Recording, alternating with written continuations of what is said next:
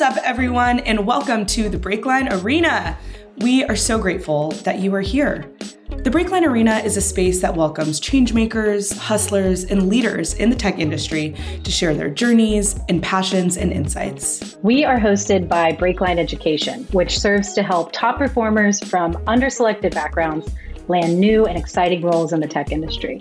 If you're a person of color or a veteran or a woman, there's info in the show notes about how to join our community.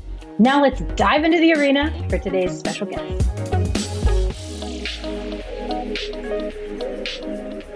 Welcome, everyone. This is Bethany Coates, C E O of Breakline. I'm absolutely delighted to be joined here today by Stephanie Kirkpatrick, founder and C E O of Orum. Stephanie, thank you so much for joining us.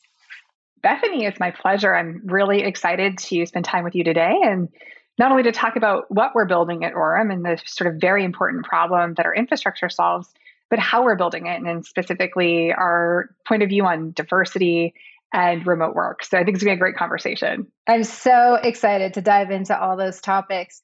And Stephanie, as we get started, I'd love for you to just share a little bit about yourself with our listeners, help them understand your background, your career to date, and the vision that you had for this company that you've started and that you and your team are building together.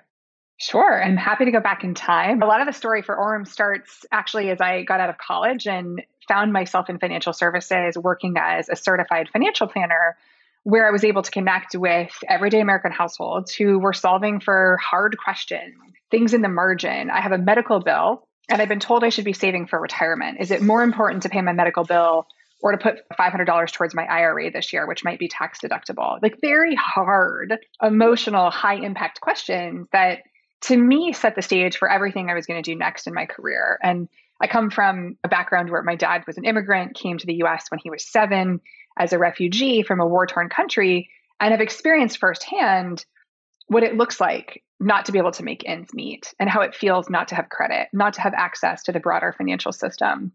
And so it's just been an area of passion of mine. So my first foray into financial services ultimately led me to starting to work in my free time, literally, on a project. I asked my boss at the time, I said, you know, a C D ROM that we used to get that had like this little financial planning product on it stopped coming every quarter for its updates. And we were like, oh no, what do we do?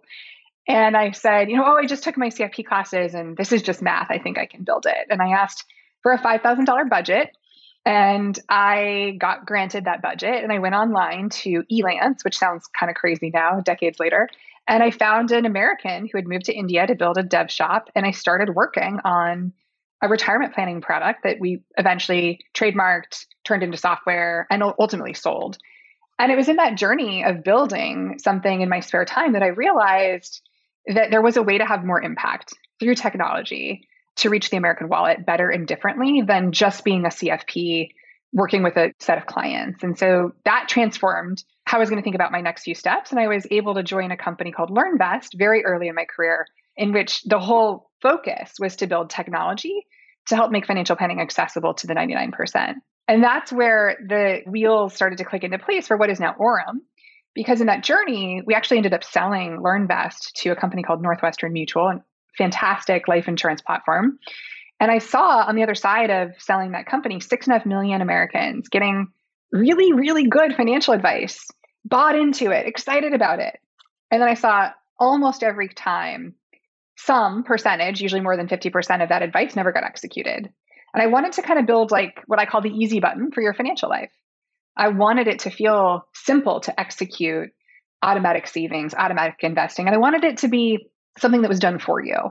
And so that set me on a journey to figure out, why doesn't money move automatically? Well, it doesn't move automatically because it doesn't move instantly. Well, why doesn't it move instantly? I'm like slowly digging away at this very complex problem and finding the aha, which is that actually all of our financial services sit on a fifty-year-old outdated infrastructure that was built in an era that doesn't contemplate real-time everything. And everything in our lives is real-time now. And so that's where it started, right? It's that blood of being a financial planner, of wanting to help underserved American households find access to be able to do more financially and ultimately to have the kind of impact that can change the entire economic fabric of a country. Just big ambition that powers us every day to build better pipes and better infrastructure for the American wallet. It's so interesting as I get to tell this story. You know, our vision is ultimately to power a better financial system where everyone has the freedom to build to their potential. It's in my heart deeply that we believe that by giving people the confidence to instantly access their own money, we can bring financial opportunity to all, not just a few. Bridging that financial gap helps us build a better, more ambitious future for America. So that's a little bit of the journey and a bit of the story. I love hearing about that journey. I love hearing about it in your own words, and also the intersection between your personal experience, your lived experience, and this opportunity that you're seeing to disrupt, I think, what's a seventy trillion dollars industry. So the opportunity is massive, but your lived experience was a really crucial component of the insight that you had around why this is so important. And it reminded me of a quote I read somewhere, which is that it's really expensive to be poor in this country. And the average American household has four hundred dollars. And so when we talk about the delays in moving money around, you've talked about delays of three to six days on average. That can be the difference, as you said, between choosing your meal and choosing your medicine. Can you talk to us a little bit about that day-to-day experience, why it's fraught for everyday Americans, and share a little bit more about what it feels like to be waiting to have access to, as you said, your own money? You know, it's such a powerful question because I think for many of us, we don't experience it, right? Or we've experienced it in the margin. For many American households, and I mean millions of American households, waiting five days to have your own money hit your bank account and to have that only happen periodically can be paralyzing as you are working with dates of bill payments and rent due and other things and having it all stacked against you, so to speak. So we've really put the problem in the hands of the consumer. And I think the good news is the bias to real time, Amazon, Uber, right, you name it, has made us stop and think and say, this isn't okay. And what's so fascinating is, you know, for a long time in financial services, the conversation was about behavior change. Well, if we could just change the behavior of Americans, if we could just get them to save more. And I hypothesized that it isn't about behavior change. It's actually about changing a broken system. My hypothesis is, and I and it's being proven every day as we build Orum and as we serve customers, is that you can do more if you just give people the opportunity to have that liquidity. So for example, I might only have five dollars that could go into a savings account or an investment account. The good news is today, you can buy fractional shares on lots of platforms. So that's not a barrier anymore. The bad news is if at two p.m. on a Sunday, the money I have tied up in a high yield savings that's not with my bank, or that maybe even in an investment account, if I had an emergency, like you said, Americans have less than four hundred dollars in the bank, and I need that money, well, it's Saturday, so I can't get it. And if I want to start getting access to it, I start the process on Monday, and ideally by Friday I have it. That's not good enough. And so what Orum has done is we've used the real-time payment network, and we've made it possible that at two a.m. on a Tuesday, two p.m. on a Saturday, when banks are closed, when the traditional system doesn't operate, we settle those funds twenty-four seven, three sixty-five, at night, on the weekends, on holidays. And the feedback loop of getting somebody comfortable putting their precious five dollars in a place that is net good for them is far greater when they know that just in case, they can get it back instantly and they can get it back in fifteen seconds if they have to. That just amps up the ability to put it in. And once it's in, it now has the chance to earn interest, compound. It now has the chance to grow. Those are the kinds of things that we're breaking down when we fix a broken system, is the inequality of access that isn't about behavior change. It's fundamentally about access to money and liquidity at the right moment in time, all predicated on an outdated way of thinking about money movement. So it's very powerful when I think we dig into kind of both root cause and ultimately what it can do if we simply fix the most important layer, which is the speed at which and the certainty by which money can move and ultimately settle for various financial transactions. I love it so much. And as you were sharing that additional detail, I was thinking about two of our Breakliners. It's actually a couple. The husband is Rocky. He's an immigrant from Tonga. And the wife is a woman named T. And they both had these experiences coming from low-income households. I remember T talking about working three jobs, living mm-hmm. in her car. She said, I felt like I was on a treadmill, just running, mm-hmm. running, trying to keep up and not going anywhere. And both of them came through Breakline and they're doing extraordinarily well. And Rocky said recently, we used to just focus on surviving and now we're focusing on thriving. I love and it. And that's, yes. And that's what Orum is enabling your customers to do just by having real-time access to their own money. It's so powerful. And the idea that we could help households thrive. Now, here's the crazy thing. Anyone listening is never going to see an app from Orum, right? You're never going to see Orum's name anywhere. We are the pipes. We're the infrastructure behind all of these next generation financial services products. And if we do our jobs right, I think the question isn't how fast can we move money? That is the thing we're solving. The question is, what would you build better and different in financial services if we didn't need payday loans and we didn't need early wage access products because you could get paid in real time? What would we build if money moved in real time all the time? And I think that is the tipping point, not only for helping Americans go from surviving to thriving, but ultimately for pioneering a generation of innovation in financial services that is unforeseen, right? It is net new territory in the next decade is going to show us that with the right baseline infrastructure for money movement, the Chimes, the Robinhoods, the no names that haven't been built yet, that haven't even been thought of yet, are going to come and they're going to do something vastly different and even better than they've done already, just predicated on the idea that liquidity and access to money movement is now real time. So it's an exciting chapter in writing this story for where I think infrastructure is normally not seen, right? It's kind of the thing we don't talk about. We talk about all those consumer apps, and to be able to be in a position to say it's the infrastructure that makes the consumer application built better, it's one of the most exciting reasons to be doing what we're doing every day. It occurs to me that your company has such a strong mission, and you talk about actually really evaluating that as you and your team interview folks who are interested in joining Orum, mm-hmm. really looking for alignment in terms of the mission.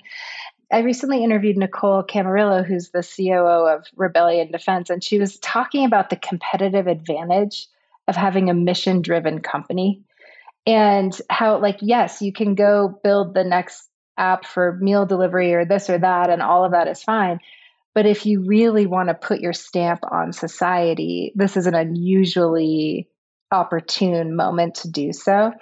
Can you talk to us about just that environment, the sense that you're building a big business, and if you succeed, it's also developing an extraordinary amount of social impact? I do think you're right that the social impact piece is one both very natural to me, and I think actually a result of where a lot of my technology career started, which is the company I mentioned, LearnVest, where we were just so passionate about everyday Americans getting access to a financial plan. We were going to run through walls to solve that problem. And I experienced firsthand what it felt like to be in a company where the mission was so big and so powerful, and that we'd have to work on it for decades. And that just waking up with that energy every day in our hearts was was so powerful. And so it fueled every other career choice I made, number one. And number two, it certainly influenced the idea that we should be doing good in the world. We should be leaving the world better than we found it. And I think to build innovative products like Orum that reshape daily life, I firmly believe that you must put together a multidimensional team. And that team absolutely wants to feel the impact of their work. And we get people all the time in the interview process who tell us incredible life stories about how they grew up, what they've experienced. Like you said, the quote's been said many times, you know, being poor is expensive. Many people have felt this problem, or they've been building businesses. They've come from consumer platforms where this was the problem that no one could solve, real-time money movement. And so by having team members with completely different skills and perspectives from a variety of industries, that multidimensional framework of humans and human capital, it's what allows for greater problem solving. And so now we're in a position to not only think innovatively about the social impact and greater good of the products we put out into the world, but also of the impact we're going to leave in the workplace itself, and with each person that we come across that interacts with Orum for a year, two years, five years, whatever it may be. And as I go back in time, actually, our first investor was Inspired Capital, Alexa von Tobel. She was originally the founder and C E O of LearnVest. and then founded Inspired Capital. And when we sat down and I was kind of, you know, spitballing the idea about becoming more focused on what I'm now doing for Orum, she said, oh my gosh, I ha- we have to do this. I'm going to write your inspiration check. And so from day one, the idea of inspiration was ingrained. And, you know, we started with, at the time, all female board, now fifty percent female. We've endeavored to have the cap table highly diverse. And I think that that shows in both how we show up every day in the mission we're focused on and the vision we have, and in the people we bring through the company. And so I think that commitment to diversity and diversity of thought and inclusion, belonging, accessibility, it's not just a talk track. It is from the boardroom to the office of the C E O, to the executive suite, to every employee that we hire, true front to back, that the best businesses are truly built with multidimensional teams. If I think about, one, the impact I want Orum to have, like I said, I think the American wallet is big. I also feel like I'm in a position, luckily and fortunately, to fix what I can. I cannot fix it all, but can we fix a broken rung? Can we shatter a glass ceiling? Can we open a door? So you'll find in our hiring policies that we've worked really hard to remove what I think is traditional bias and selection bias. For example, jobs here don't require a bachelor's degree. In fact, we have a senior executive who does not have a bachelor's degree and is an extraordinary operator. Um, education alone certainly does not make for the smartest or best hire. So we've tried to really endeavor to say in our top of funnel, as we look at candidates, our commitment to underrepresented Latinx, Black, persons of color, and other types of underrepresentation are hugely important to us. And so, you know what? It might take longer to fill a role. And we're okay with that. And you do have to look in different places. And by being remote, actually, there are so many folks that would love a job in tech. And they live in Iowa. They live in Florida. I guess you could argue Miami is becoming a tech scene, at least by way of crypto. But the vast majority of the country is not a tech hub like San Francisco and New York or Seattle. And so by opening up, we've actually been able to bring in tremendously talented folks. We have a number of women on our engineering team that came out of career-changing programs where they were teachers previously, and now they're engineers building tech at Orum. Now, is the vast majority of the company never built something before? No, we've, we've all come from different backgrounds. But I think this just incredibly rich landscape of talent, when you go open to the entire country and you empower people who are parents. You know, I have two kids, age six and four and a half. And I don't know if I could have done this without the permission and opportunity to have some flexibility. And about forty percent of the company is young parents, all of us dying a slow death of listening to Encanto over and over and over again. And that's something we celebrate. You know, at Orum, being a parent is like being a first-class citizen. Again, not entirely always true in tech, where we've got to move really quickly. And like the next turn in the road is one we have to get to very, very fast. We also offer Mental Health Fridays. So the first Friday of every month, we break as a company. There's no greater gift as a parent or otherwise to have a day when your boss and your boss's boss and their boss are all not sending emails. So of course you can take P T O, and people do, and as they should.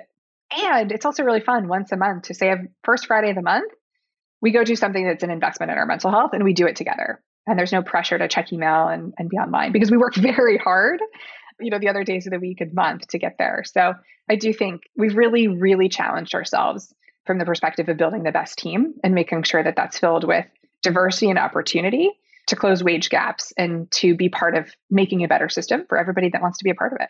That is so awesome and so compelling. And I was thinking about when you were introducing yourself and you talked about your father as an immigrant mm-hmm. to the U S, coming from a war-torn country, and how your lived experience informed this professional insight.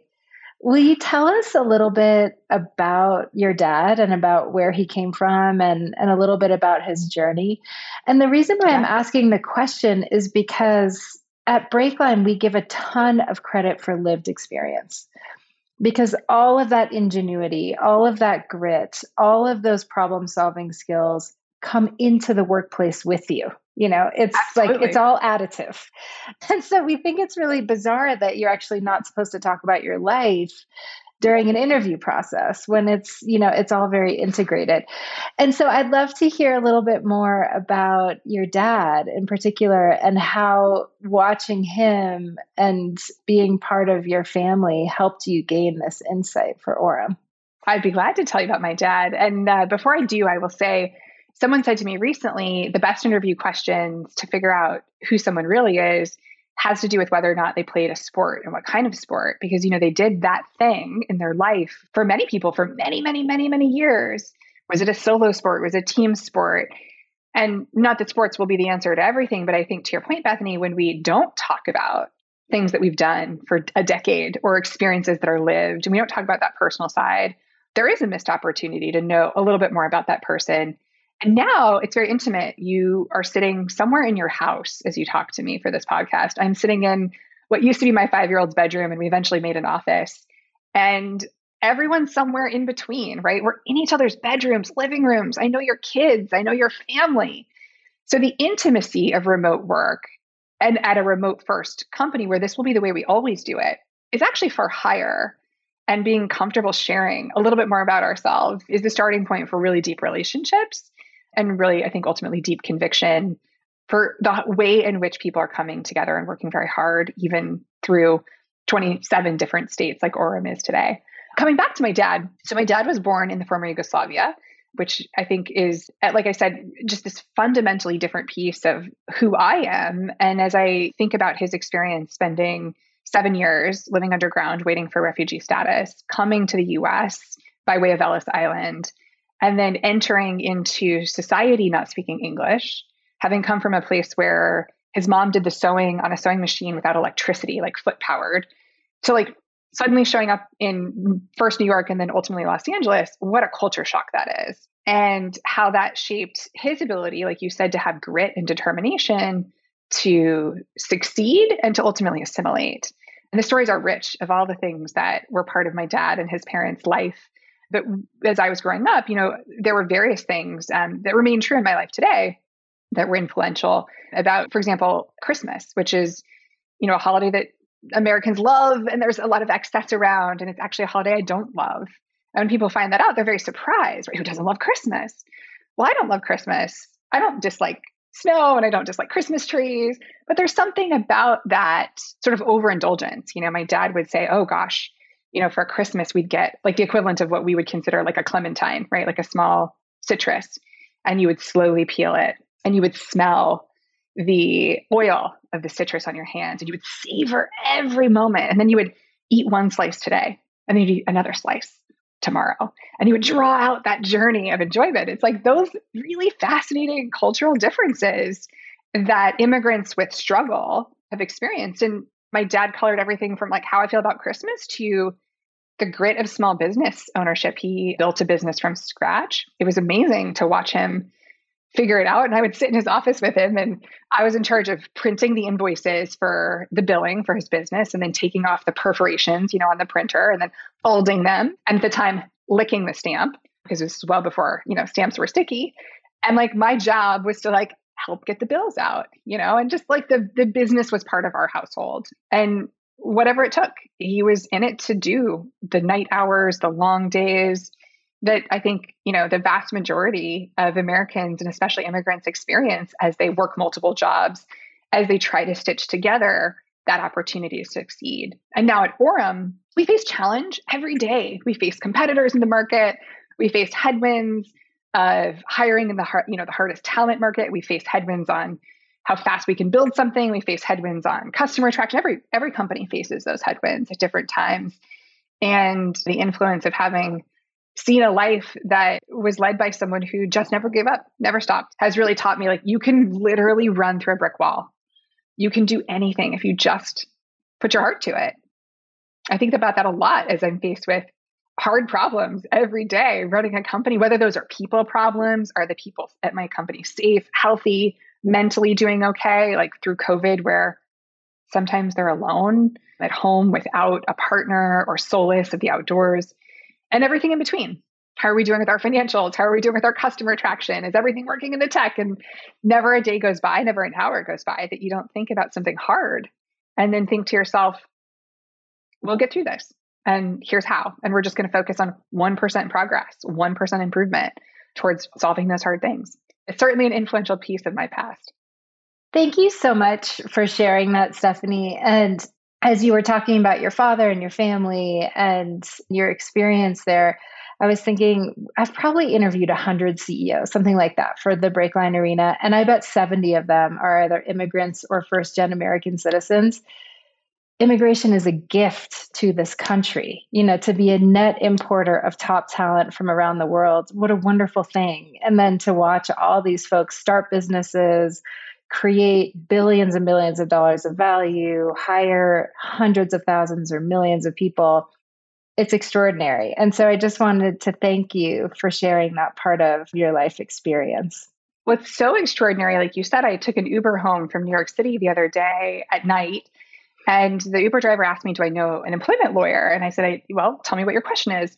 And then for the next forty-five minutes, I'm Googling and answering questions. And he's telling me about his life. And he won the diversity lottery to get a visa. There's only fifty-five thousand given a year. He's from, uh, I'm forgetting where he's from. And ultimately, we just had this rich conversation. And he's like, well, now I'm going to help my family members who have won the lottery. And here's my income. And here's my savings. And this man has one hundred thousand dollars saved. And I was thinking, I've done financial planning for the better part of twenty-five years of my life, and very rarely do I find that to be true, let alone from someone who's been here seven years, working as an Uber driver, feeding a family of five. And so I just think it is possible to get ahead. And the more that we can change the infrastructure of, you know, optimizing, had I gotten out of that car and I had the chance not to tip him directly, but to tip to his investment account, to tip to pay off his car mm. loan, to tip into his college savings. Like, how cool would that be? That is what we are building at Orum, mm.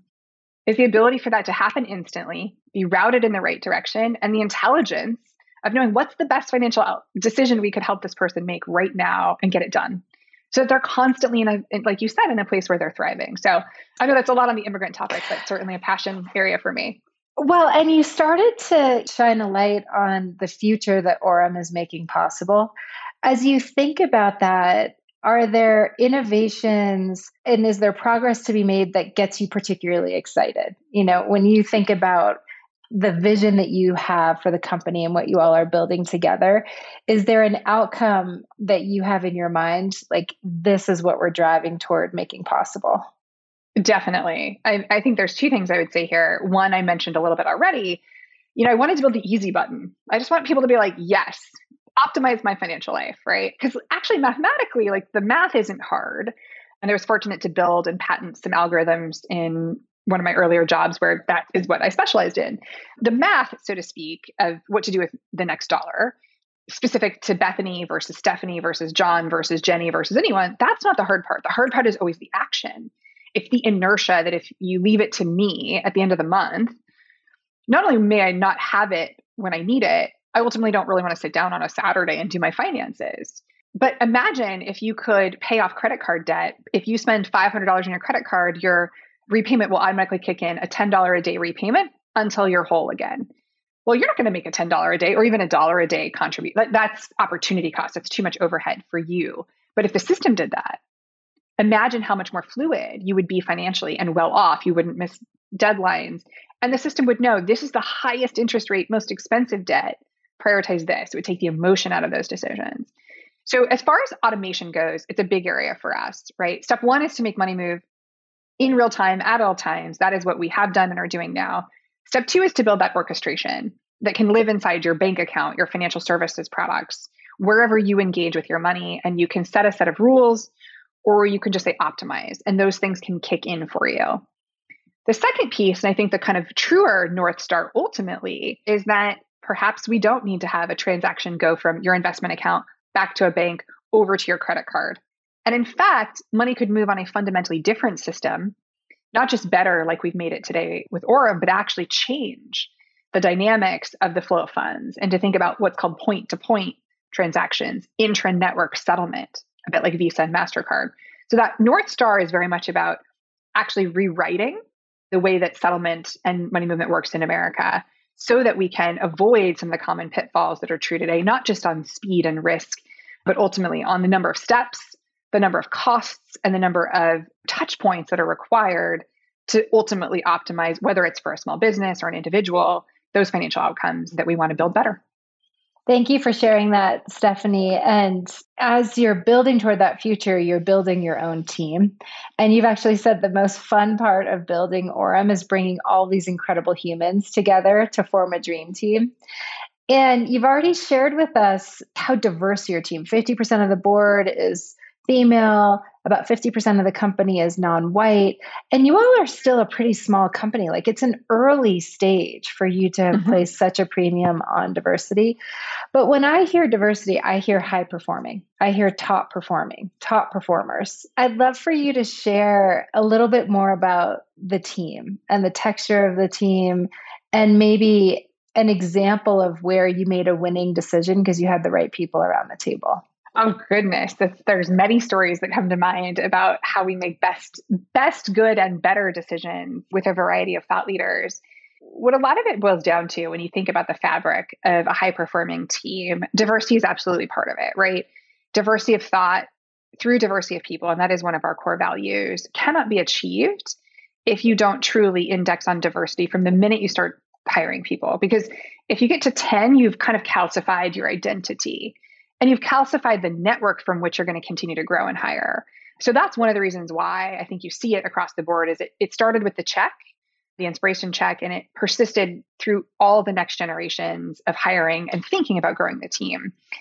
Because I don't think you can wake up at twenty or thirty or fifty or seventy-five where we are today and say, let's change that. You've entrenched. Where I think that we've made substantially better and different decisions is when we combined not only diversity of background, but also diversity of fast-moving fintechs who are, or tech, tech companies who are like risk-taking and wild, wild west with traditional financial services, where you get the best in breed of thinking about risk management and regulatory constraints. And so it's really marrying together this, I think, very beautiful intersection of old and new. There was an old world. Financial services has existed. We should respect that. We need to challenge ourselves and be the challengers. And so the cultural norms of folks on the team are a big influence in how we might talk and speak and think about decisions. So one of the things that has helped us a lot, you know, we have a fair number of profiles that would probably self-describe as introverted.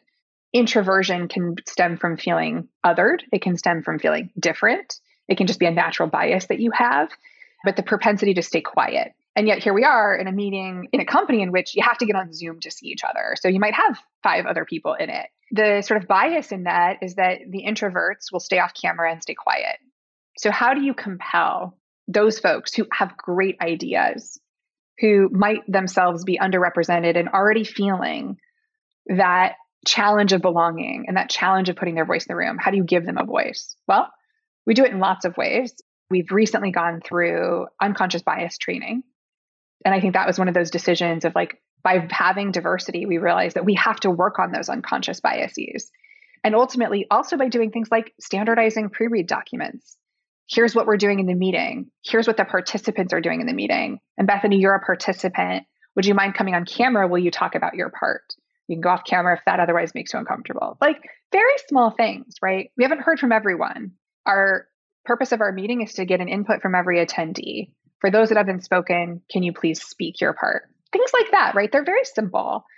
So I think in many cases, it, again, just picking on, you know, small little threads, it's really forced us to think about standardization of communication, a deep investment in written communication.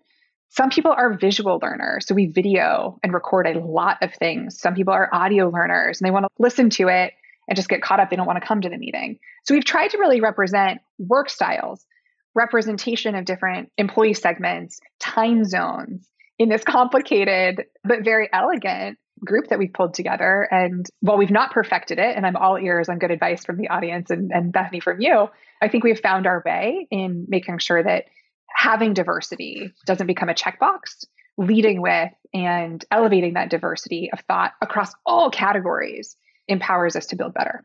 That is so fascinating. And it's just awesome to hear about the infrastructure that you all have put in place to ensure that every employee can contribute and thrive and feel seen and heard. I was laughing to myself when you were saying some people are visual learners, some people are audio learners. An ongoing point of friction between me and my husband, who I love to bits, is he'll say, can you look at me while I try to explain this to you? And I'll say no, because I have to write it down in order to internalize. And so I'm going to have him listen to this podcast. So he gets wow. some sense. You can tie this back to my dad again, because some people are uncomfortable using written because English is not their first language. I actually yes. don't know, but I'd hazard to guess about fifty percent of the company probably indexes on English as a second language. Mm-hmm. And so when I look at a resume or a written document, I'm not reading, judging those details, especially if I can discern that you're not working in your primary language. I'm fortunate enough to be bilingual in Spanish and I can speak like crazy. You ask me mm-hmm. to write it, it's not so good. Mm-hmm. It's harder to write. Mm-hmm. So again, visual learners, audio learners, maybe I'm good at both, but I don't feel like I write as well as I speak because of my mm. language. Or maybe I feel like I write, I write better, but I have a stutter or I have a, a very strong accent. And so I'm hard to communicate. So I just stay quiet. So we try mm-hmm. to find places that those things aren't the blockers for mm. getting the good ideas on the board. I uh, love it. And again, like your lived experience really informing those decisions. How did you get to be bilingual? So I studied Spanish in high school and sort of all the requisite, you know, things you do when you're young. And then my mom had lived abroad, and so it's always, always been attractive to me to go, she's also bilingual, go live abroad. So when I was in college, I did a study abroad program for a year in Buenos Aires, Argentina, and I landed with a host family, and I would sit there at dinner the first couple of weeks and be like, I'm exhausted from going to school in Spanish all day, and you're all talking to me in Spanish, and I'm exhausted, and I'm just going to eat my dinner and go to bed. You know, week over week, by about ninety days, something clicked. As it does with language, because I was immersed in it, right? And I kicked into a place where the natural sort of construct started to really become something I could do without feeling exhausted and, and having to be quiet by the end of the day. And luckily it stuck around. I've had a chance to do quite a bit in my career that indexes on translation, particularly in financial services, which I did for about ten years. And I find that I don't use it as often, and I wish I did. It's one of those natural things that give me one night in a country that's Spanish speaking and I'll be dreaming the next day in Spanish. And it's very powerful. That is so cool. That is so cool. Yeah. So one of the things that I thought was interesting about the norms that you all have put in place in terms of soliciting contributions and input across the board from the team is an idea that we articulate at Breakline as making the unspoken assumption known. Because mm-hmm. when we're coming from highly networked and well-resourced backgrounds, there tends to be a culture around that that's so obvious when you're a part of it that you don't even think to explain it to another person. Very true. And yet, if someone doesn't have the context for understanding where the guardrails are or the contours of those cultural norms, it's very easy to bump into them and set off a mm-hmm. red flag, not because of intelligence or aptitude or ability, but just for lack of context. Mm-hmm. And so we're big fans in just articulate what's obvious to you so that it's obvious mm-hmm. to everybody. And I see you all doing that. And I think that that's such a huge best practice when you're trying to build a diverse team.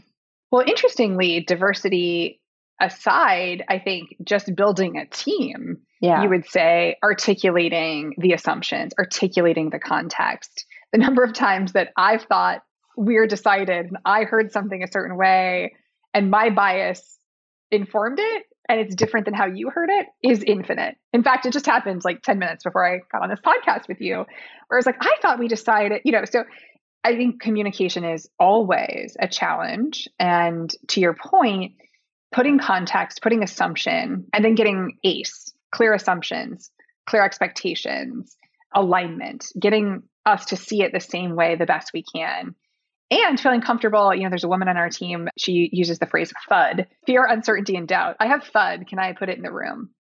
That also helps articulate what people were assuming and therefore what they were worried about. And my coach has helped me with this a lot, which is when somebody tells you a fear, a fear of going too fast, a fear of breaking something, a fear, whatever it may be, you can easily say, as I could, I'm the C E O, I, I don't worry about that. We've got plenty of money in the bank, or we'll be fine, or I can fix that problem. But by saying, don't worry about that, you're undermining that they're allowed to have that emotion. So let them have the emotion and then walk through using language and I can't say I've perfected this, but I think about it a lot. Okay, what are you worried about? What goes wrong? What dominoes fall? And instead of just that instinctive, like, don't worry about that.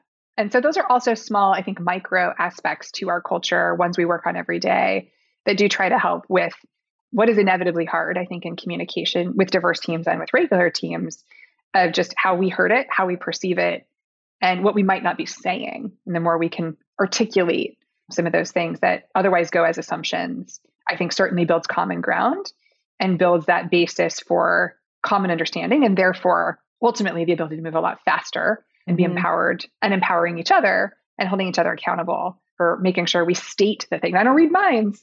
So state the things that we're worried about, and let's make sure that nobody bumps into those accidentally. Part of what I was thinking about when you were explaining that is just how much communication is going on within your team and how that in and of itself is a best practice. Because I think that there's, like, American society, we have this discomfort with feedback.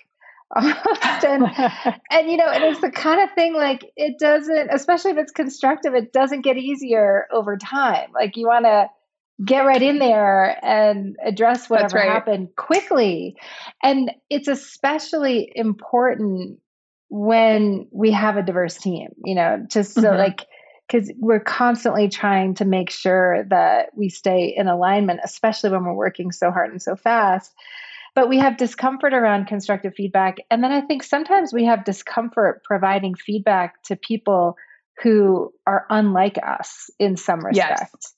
And yes. one of my mentors, and I, I talk about him a lot on the podcast, Andy Ratcliffe, who co-founded Benchmark Capital. And mm-hmm. I worked with him closely when, for years when I was at Stanford.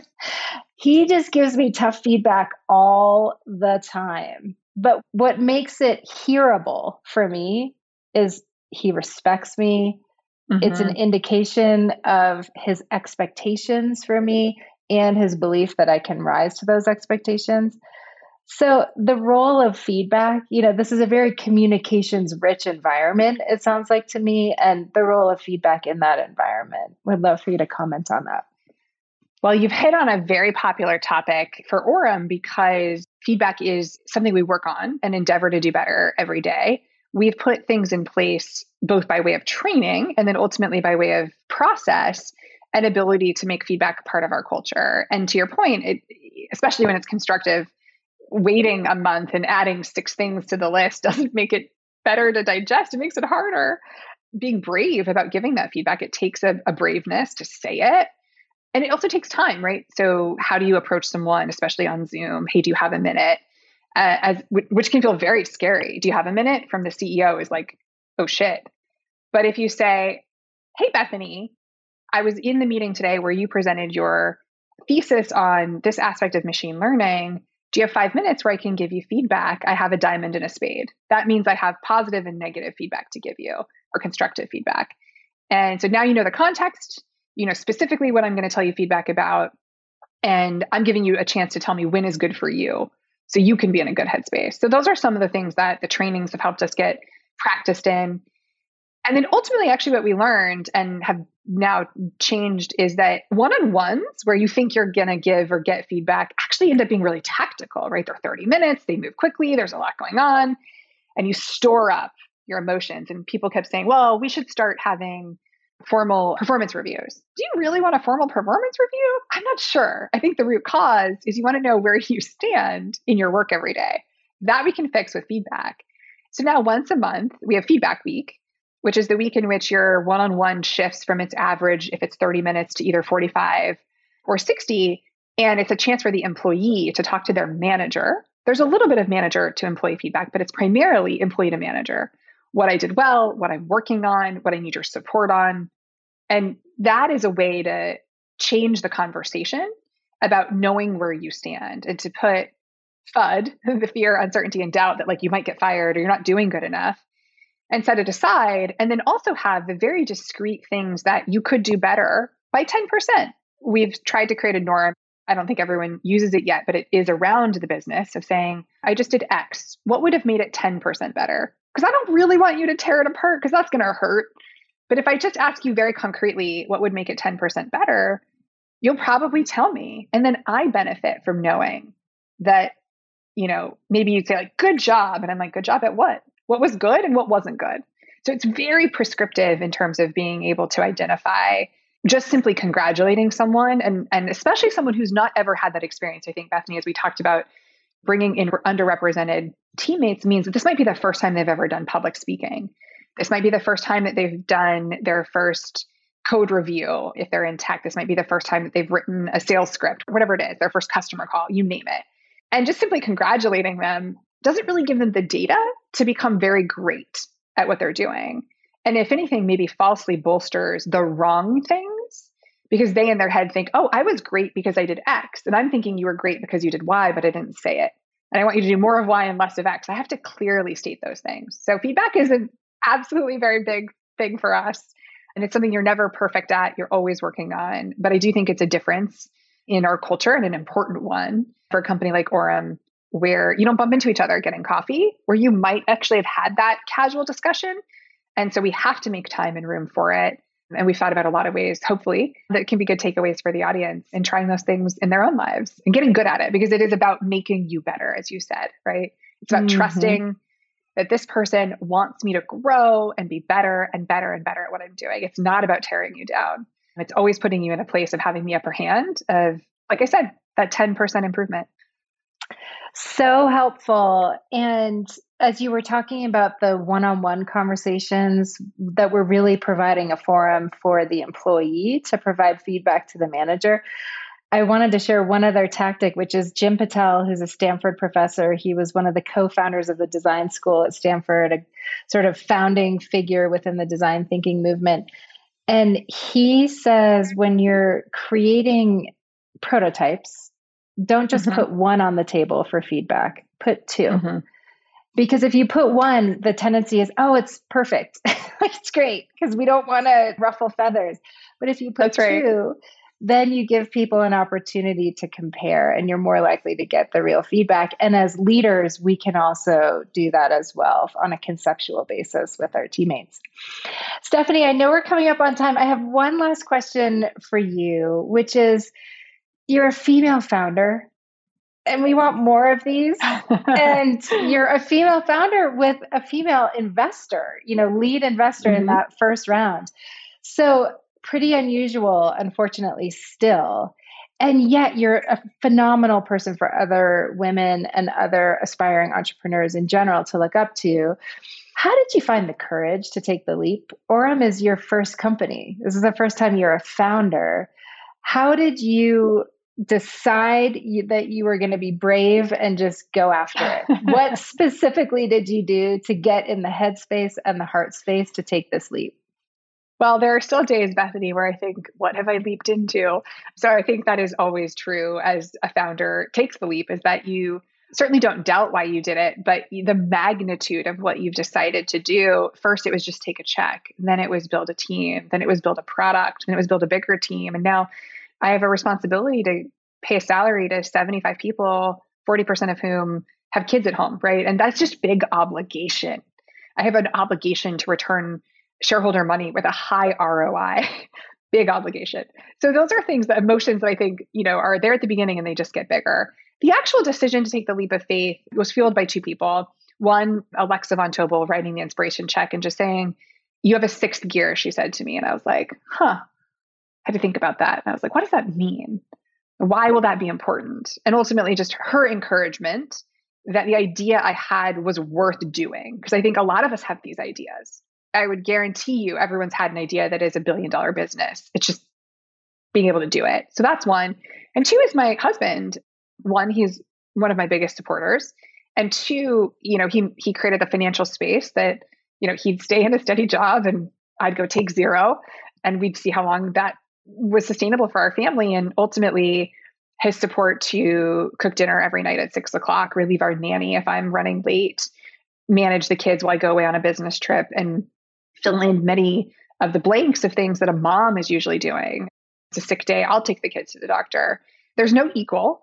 There's no work-life balance. So those aren't the things that you're endeavoring to kind of figure out when you're founding, but it's a support system. And the third pillar is my mom, who is just like my husband, like both rooting me on when it gets hard, but most importantly, supporting me so that I can be in this seat physically for the number of hours a day it takes, and bridging gaps in my life. You know, she'll intuit that I need something. We're getting ready to take a trip, and she says, oh, you know, can I book the COVID tests? You know, we know we need P C Rs to do this thing. I'll, I'll get those done. Or I went to the store and I got X Y Z in preparation for the trip. Just little things like that are life-changing in making you feel like, okay, deep breath. For all the weight I have to carry every day, which is a lot, there are other people supporting me, backing me.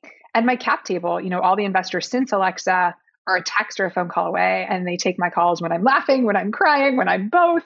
There are many women, more than you might think, luckily, who are beginning to found companies. We've formed friendships and relationships in places where we can and lean into each other. So hopefully it's all those things and more. There's no one special thing that says this is the right time. I think much like having kids or anything else, it's the serendipity of feeling like the problem you want to solve is something you want to put your life's work into. And whether it makes money, you'll figure that out. But the first kind of starting point for me is passion. And then it's taking that passion and figuring out how to action it and just believing, like my dad did, if I just do one percent more today, that'll be one percent closer to one hundred percent. So let's do it. Stephanie Kirkpatrick, founder and C E O of Orum, what a treat to have you with us today. Thank you so much for taking the time. Thank you for sharing your background, your insights, your wisdom. So, so fascinating to hear more. Very lucky to have had you. Thank you so much. Lucky to be here. Thanks for a great conversation. Thank you guys so much for joining us for another episode of the Breakline Arena. We're hoping that you're walking away feeling a little moved, a little inspired. And if you really had a good time, feel free to head on over, rate, subscribe, leave us a review. It does help us spread the good word. It keeps these good vibes rolling. Yes, we would love to hear from you. Thanks again, and we will see you next time.